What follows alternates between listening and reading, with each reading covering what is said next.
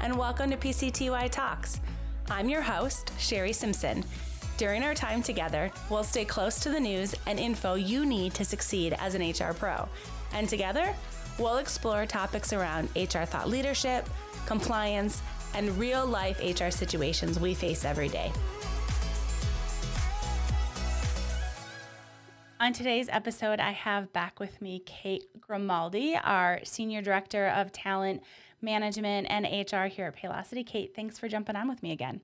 Thanks for having me, Sherry. I love getting to do the podcast with you. It's one of the highlights of my job. We are talking about stay interviews, and it really comes out of all of this conversation around the great resignation. You know, last week we had on the podcast Tim Sackett, and he really talked about his perspective when it comes to recruiting and having a stay strategy. So I thought it'd be great if we could get a little technical and talk about stay interviews.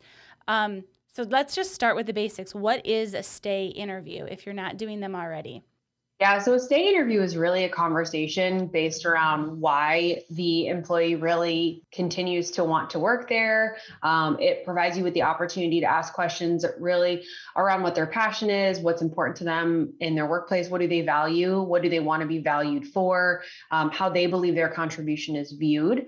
Um, and really, to make it super simple, it's exactly what it says, which is you're talking to your employee about why they stay at the company. And when we think about sort of this great reshuffle, great resignation, great insert whatever new term you want to come up with people are moving and shaking they're going everywhere and companies want to retain their people so it's an opportunity to have a real live direct conversation about retention why do you think this tactic specifically stay interviews are so important I mean, I think there's a variety of reasons. So I think you could go all the way back to they're important because if you weren't having them before, it could be why your uh, your company might be suffering from some of those reshuffle or resignation. Um, I think for me, the most impactful thing about a stay interview is that it really deepens your relationship with the employee and it's a part of rapport building and it demonstrates that you as a leader in the organization actually care about what's important to the employee. We continue to hear so often that people just want to be valued. They want to know that their work matters and that their job no matter how big or small within the you know ecosystem of the company that it provides a contribution and that without them there would be some sort of a hole people spend a large part of their life at work and they want to know that that contribution is valued i would say that it's very similar to at home many of us probably do a lot of things around the house and some days we're like doesn't anybody care that I just went grocery shopping, did all the laundry, and emptied the dishwasher? Like, why does no one value that I just did all of this? Especially if you share your space with a variety of other important people in your life. You want them valued. It's the same way in the workplace. When you think about the stay interviews you've conducted, I'm sure you have a, a slate of questions that you typically put in those stay interviews. Can you give us an example of, I don't know, maybe five or 10 questions that you think should be in every stay interview? Uh, so usually I, you know, I'm one, I'm a fairly direct person. I think you know that, but I usually encourage people to start with being honest about the set of questions that you're going to ask. So um, sneaking up on an employee and sort of trying to stick your questions in between how was your weekend and what's on tap for tomorrow. Um, I usually say, start with the idea that, hey, you know what? Um, I want to talk to you about why you still work here. And so if I was going to have that conversation with you, Sherry, I would say, hey, we're going to do something a little bit different today. I want to talk to you about what you value here at Paylocity and why you continue to work here. And some of those questions would be something simple as, you know, open ended. Talk to me a little bit about your workload lately. Do you feel like you're getting the support you need? Um, you know, what what kind of hours are you working these days? Are you able to check things off your list? And sort of providing an opportunity to start a conversation. So maybe you start with a yes or a no, and then you build upon with some open ended questions. I also ask things like, what do you value in your work? What do you value that I do for you as a leader? What would you like to see more of from Paylocity or from myself as a leader? Um, what about, you know, I talked a lot about um, what's, in all honesty, what's what's the reason that you're still here? You know you could go anywhere at this point. You've got a variety of opportunities and skills. Why do you stay here and why is this company a company that you see yourself in or do you see yourself at this company for you know x amount of time? What's your time frame look like? You know so i really encourage people open-ended questions focusing on value asking for feedback about your own leadership asking general questions about the company getting feedback on what the company can do um, to provide more value. And then i also like to really hone in on the contribution. Do you feel like i value your contribution? Do you feel like the company values your contribution? Um, if you weren't here tomorrow do you feel like we would we would miss out on something? At times people can view those questions as um, maybe a little bit uh, maybe aggressive and i don't mean it to come off as aggressive but asking someone like do you feel like you are provided a value where if you left tomorrow that there would be some sort of a hole that we would feel that way? Because if the answer is no that provides me with more opportunity to say, tell me more about that. How do you want to feel valued? What can I or the company do to make you feel like that contribution is incredibly impactful? And without it, we would see, you know, a deficit. Do you typically see or recommend stay interviews being conducted by HR or by direct managers or even skip level managers?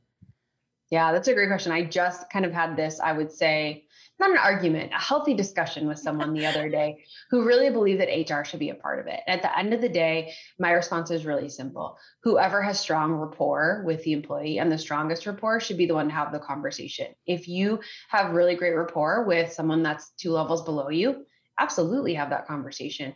You might have an HR partner. As an HR partner, I've had stay interviews with people in our organization because I have rapport with them.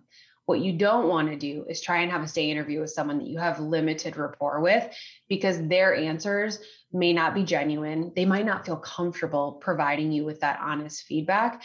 And at times, too, and we've talked about this on previous podcasts, when you sort of throw HR into something where there's not necessarily a need for it, it can feel very um, principal office esque of like, well, why do I have to talk to HR about this? If you want to know if I like my job, can't you just ask me? Like now HR is writing this down. What's what's this being used for?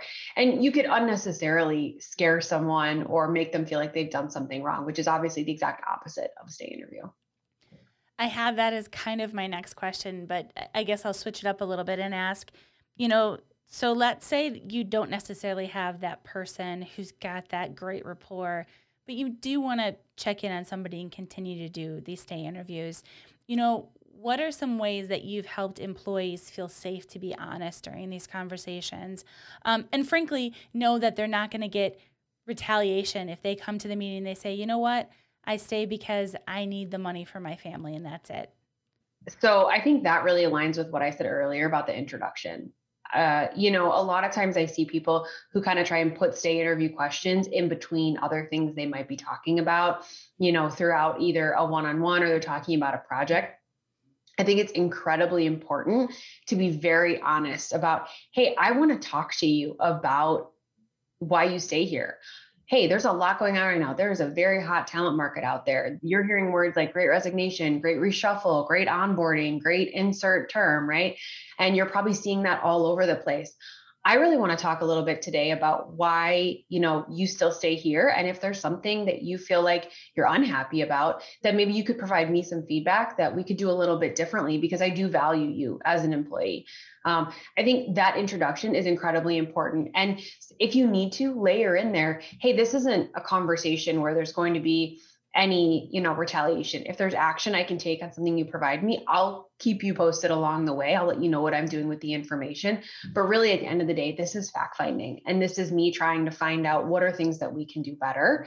Um, and just again honest open transparent about why.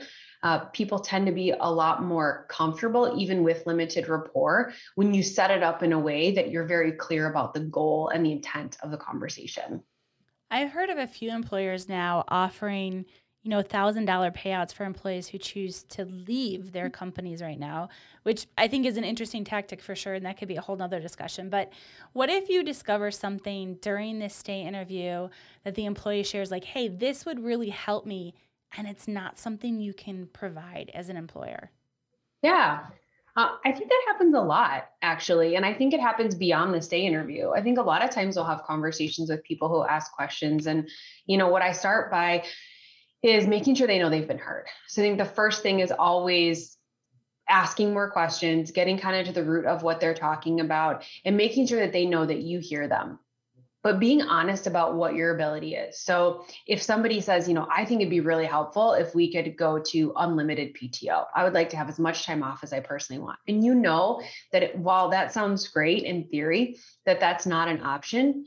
Ask them more questions what about unlimited PTO is interesting to you? Where, you know, do you struggle to take PTO currently? Talk to me about the bank of PTO you do have. Have you seen this at other companies? Do you know anyone that works at companies with unlimited PTO?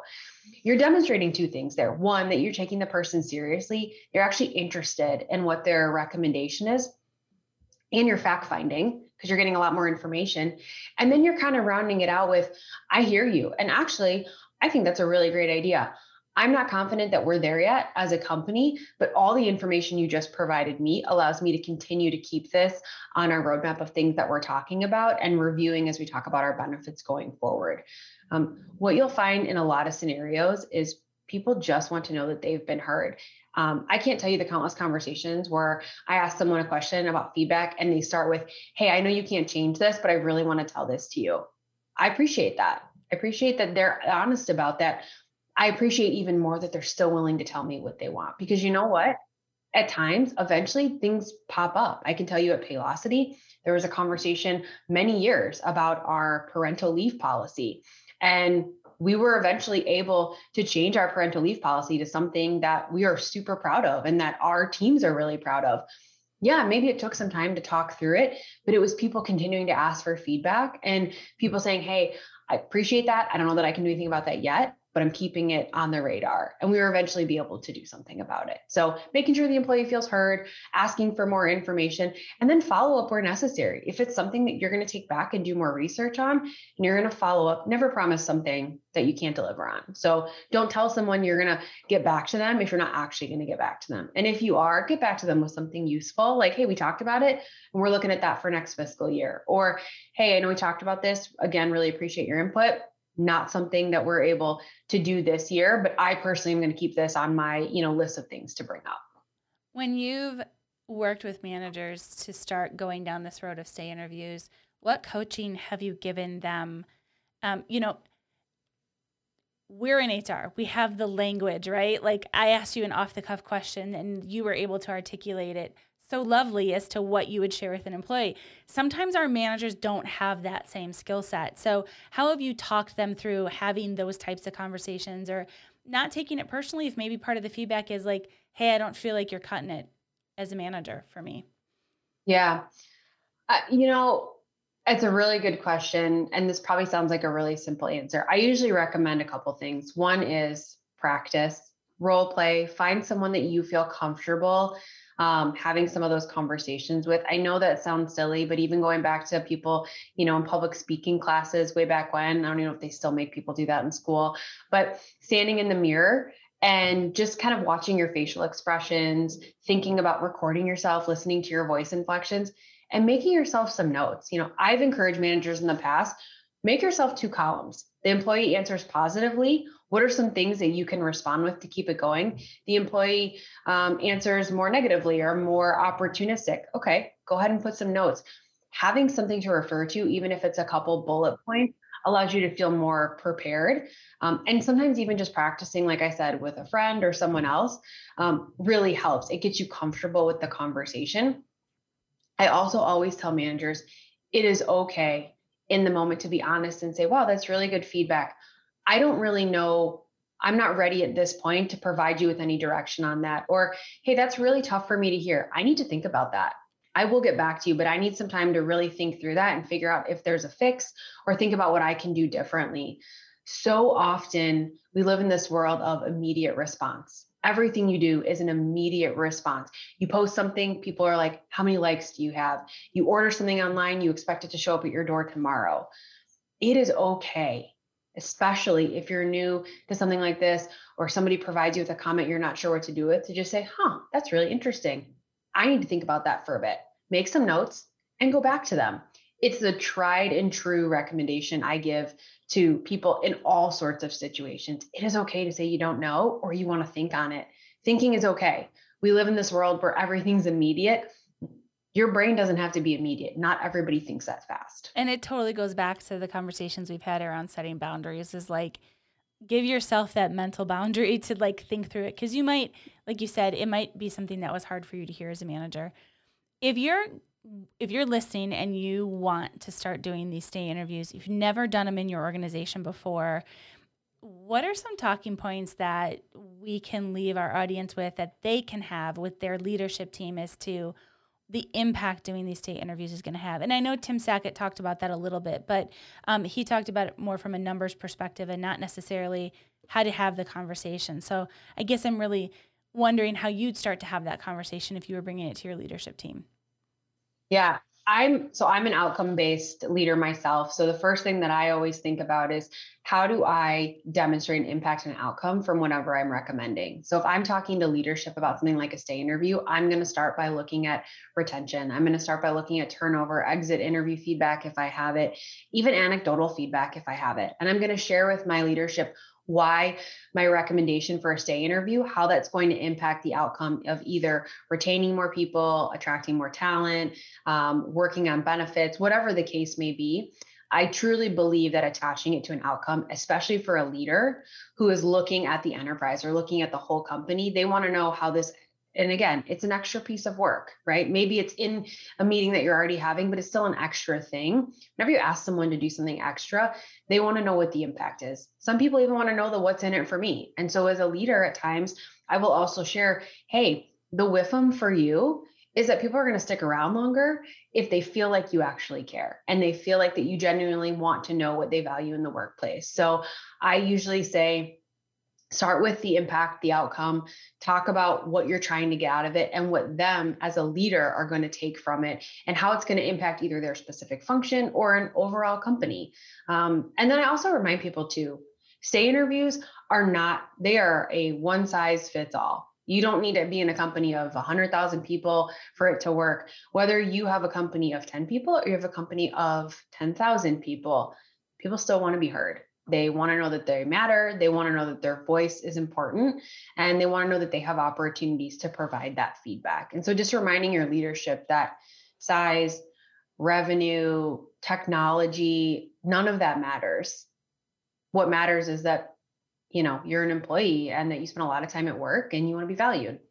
I absolutely love that. And I think you hit the nail on the head is like, you want to be valued. And this is such a great way for hr practitioners and managers to to show that to their talent is to how important they are. So kate thanks for your perspective and the tactics on how we can start to implement stay interviews at our organizations.